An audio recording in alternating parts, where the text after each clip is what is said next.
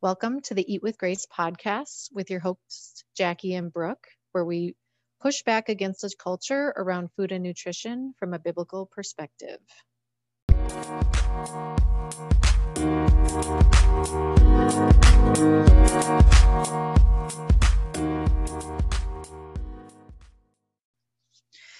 Thank you all for joining us today.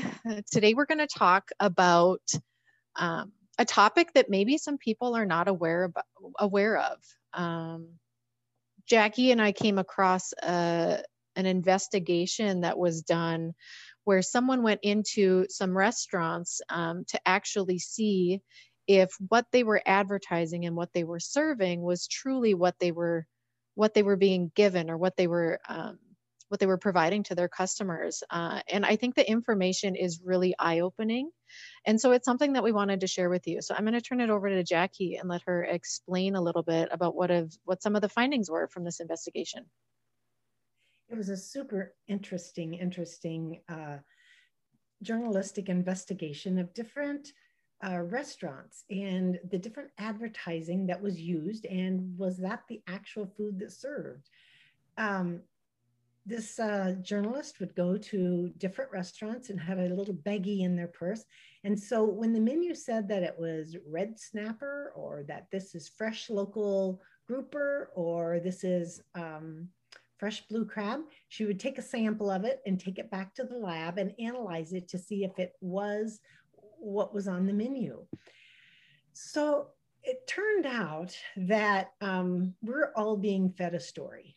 Just about every place that she went, she found that the story they were telling was not actually what was happening. When they analyzed the fish, the fish was not what the menu said it was. It was not local.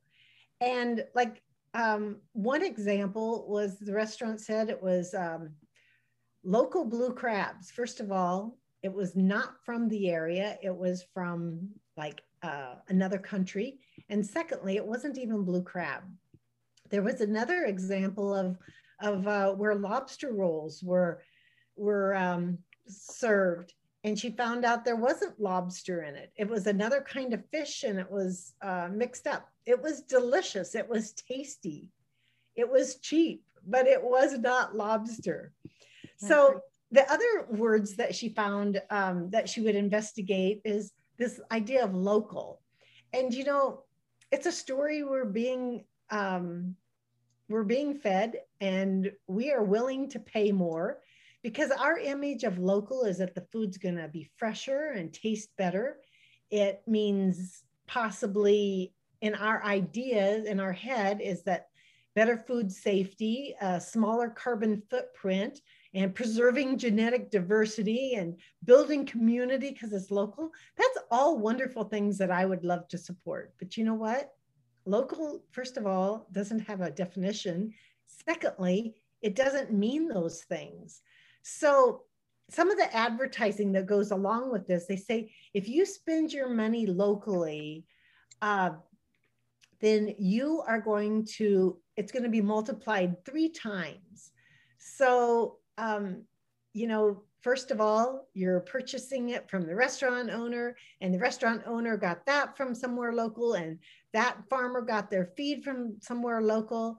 And that would be wonderful if it worked that way.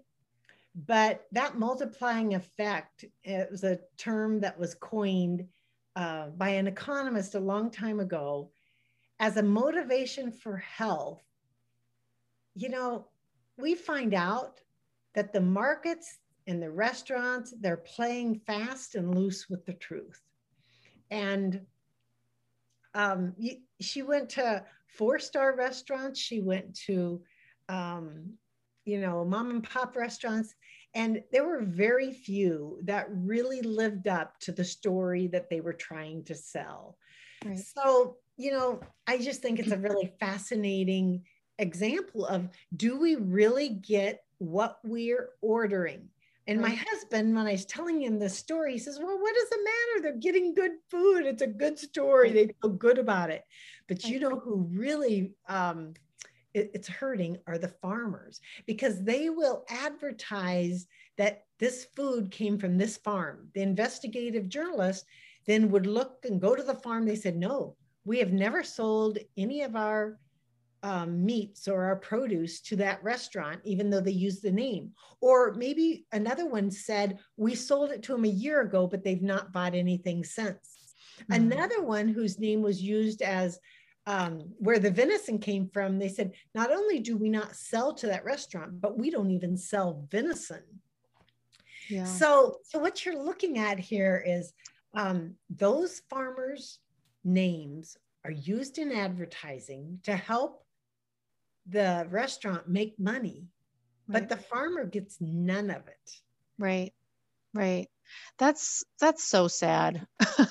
I think when when you first told me about this this report, I was like, "Oh my goodness, like we're all being duped." And I don't think anyone is aware that it probably happens more often than not, you know. I think um like we talked about in our last podcast with with marketing and um, all of these terms and labels that um, food companies or restaurants or anyone puts on these foods it is literally to make them seem more appealing so that they're more willing to buy them but there there doesn't have to be any truth behind them. And i think you know i don't i don't know if if there are any regulations from an fda standpoint about those kind of marketing terms. I don't know if that's regulated or not.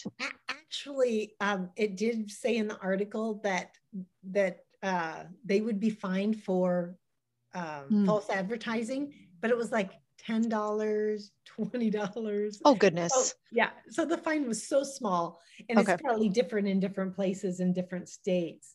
Yeah, the food supply it's so vast, it's so complicated. Um, like I have seen bottles of oil labeled extra virgin olive oil, and then to know that it's blended with uh, other kinds of oils or different kinds of bread that'll be labeled as high fiber. And then when you look at the label, it says it's cellulose. Well, that's fiber from wood pulp. Right. And you know, it is fiber and it does carry food out of our body and it probably does have a purpose in it, but it isn't what is on that label. And when you go to a restaurant, um, to see things are naturally raised or fair trade or responsibly grown, you know, we trust that that's the the story we have been given and that we have made up in our head is true. Right. And we need to go with the idea that um, unless we can really analyze it, we won't right. know. And she did say in the article that there is are some restaurants that will let you go to an app. It'll show you exactly where the food on your plate came from. But she said a lot of people don't want restaurants don't use it because consumers and um, all of the rest, all of us, we don't want to go to a restaurant and find out that our fish was really caught a week ago. Right. And it's called fresh. Right. Um, right. But that's that's the reality of our food supply. Yeah. No, that's really interesting. I think so much of this too, not only in the restaurant industry, but it would cross over into the supplement industry. Um, you know the supplement industry in the united states is not re- is not regulated. And so there's been a lot of um, investigations even into supplements that people take like over the counter vitamins minerals especially i would say herbal supplements um, where they've done third party testing on them to see if what is actually in the supplement is what's you know listed on the label. And more often than not um, it there the ingredients don't match. Either there's not an there's not the level of that specific ingredient in there that that's incorrect. Um, there might be ingredients in the supplement that aren't even listed on the label. Um, or there might be um, there might be like really harmful things found in those supplements like high levels of um, you know lead or other toxic metals in there uh, that are actually really harmful.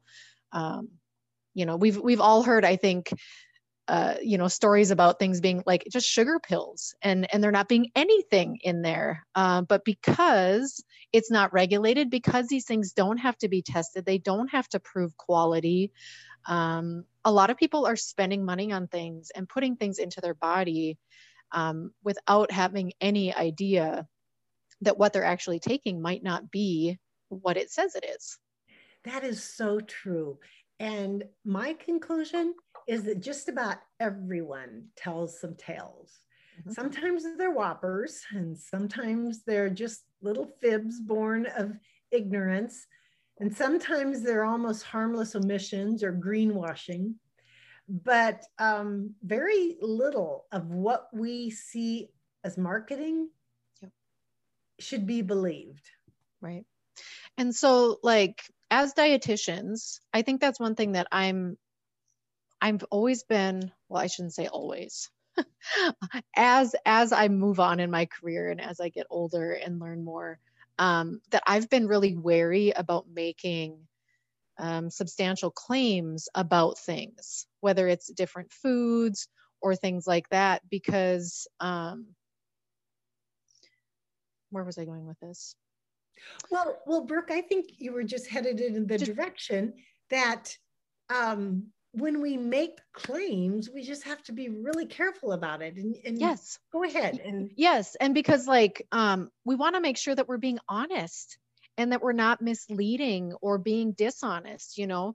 I think there's a difference between intentionally being dishonest and leading someone versus unintentionally being dishonest and misleading someone. Um, but it happens. And so you know like as dietitians i don't want to tell someone that you know this particular food or supplement or diet program or whatever you know is you know wonderful or is not wonderful is horrible.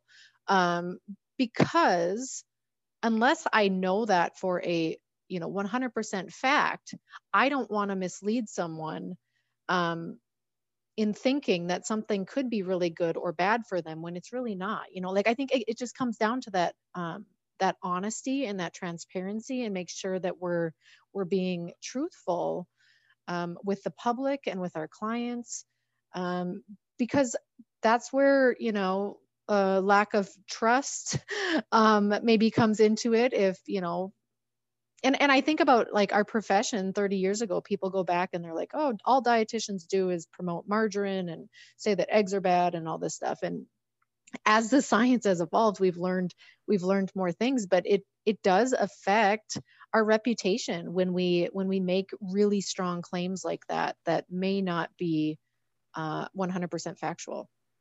That is so true. And you know, one way to tell when something isn't factual is when it really sounds too good to be true. Um, here's an example. So here's a menu, and it reads that it's the food is free of hormones, antibiotics, chemical additives, genetical modification, and virtually all made from scratch. We fry in organic coconut oil and source local distributors, farmers, brewers, and family wineries. So the food also is, is very reasonable.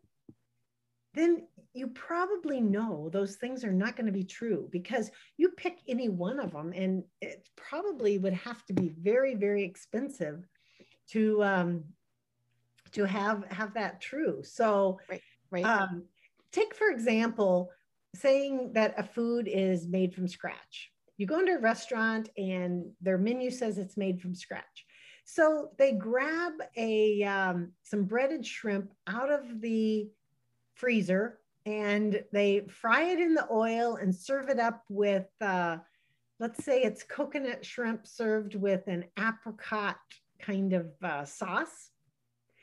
And it could, they could consider that made from scratch. They open a jar of apricot jelly, they add a couple of ingredients to it, and they have the coconut shrimp from the freezer.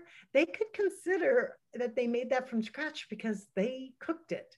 So our idea of what's made from scratch is that we go in the kitchen and we pull out the flour and the the other ingredients to make it, but that isn't necessarily what someone else's uh, connotation of it. So, and the idea of advertising, we fry in organic coconut oil.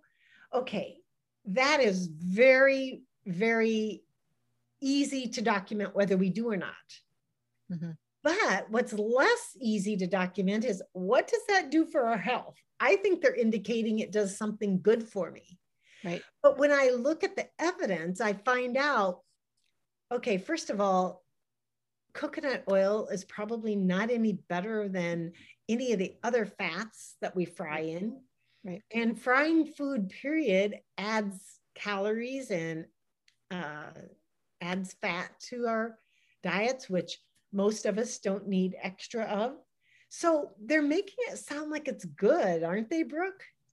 Yeah, definitely. And I think, um, you know, for a few years there, coconut oil was the thing. It was just one of those trendy foods uh, that everyone uh, latched onto, not realizing, um, yeah, maybe how it does affect their health. I know there were lots of people that all of a sudden started um, not only cooking with coconut oil, but actually like literally taking it by the spoonful.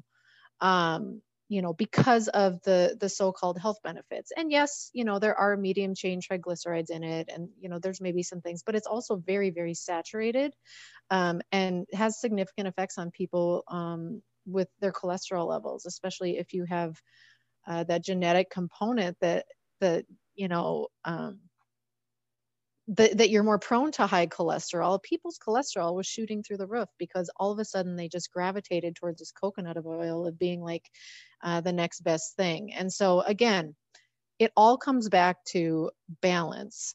Um, can coconut oil be part of a healthy diet? 100% um, but should it be the oil that we fry everything in or put in everything? Absolutely not. We know that the the benefits of you know the extra virgin olive oil and the nuts and the avocados and those other um, unsaturated fats uh, are going to have more health promoting benefits than than the coconut oil but we can we can certainly find a balance of all of those things and not get sucked into that super trendy this is the next best thing kind of kind of thinking that people get sucked into.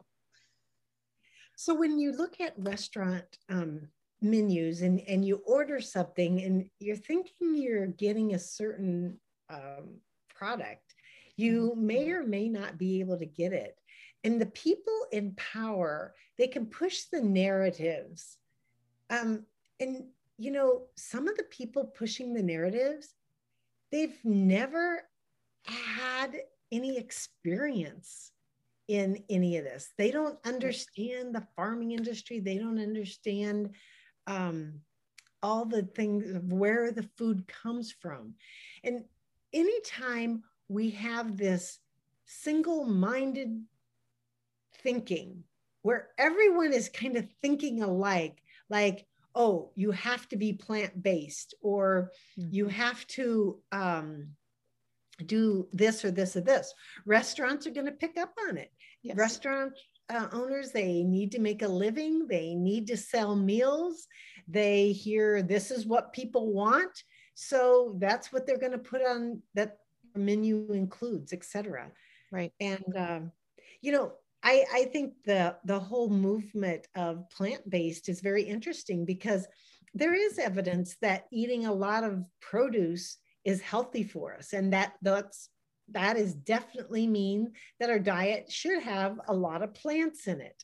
And there's nothing wrong with a plant-based diet except that the connotation then is if you have anything but plants in your diet right it's negative. Right. And so you look at a menu and it, it talks about all these things as being plant-based.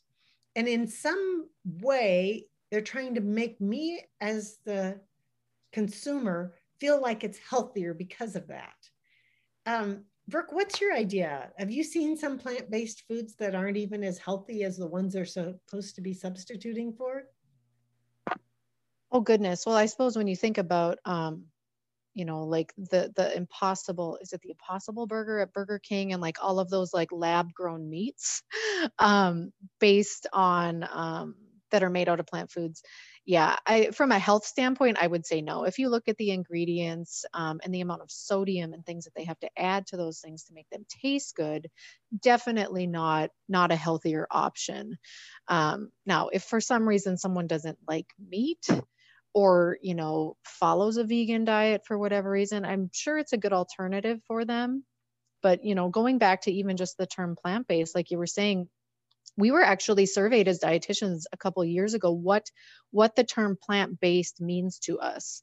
Um, because i think when people hear that out in the public it you know a lot of people mean that your your diet is plants like it's vegan it's only or it's vegetarian it's only plants. Where when i hear the term plant-based i think okay the base you know if we're going back to like food pyramid um, the base of your diet is plants but you still have meats and dairy and protein and all these other things. So um, there's room for all of that in there. And like i said it's it's a marketing term. It has different meanings to different people. And so you have to be really careful and and try to understand or figure out who's the one giving the message and what their meaning of that definition is because it's going to vary depending on the person.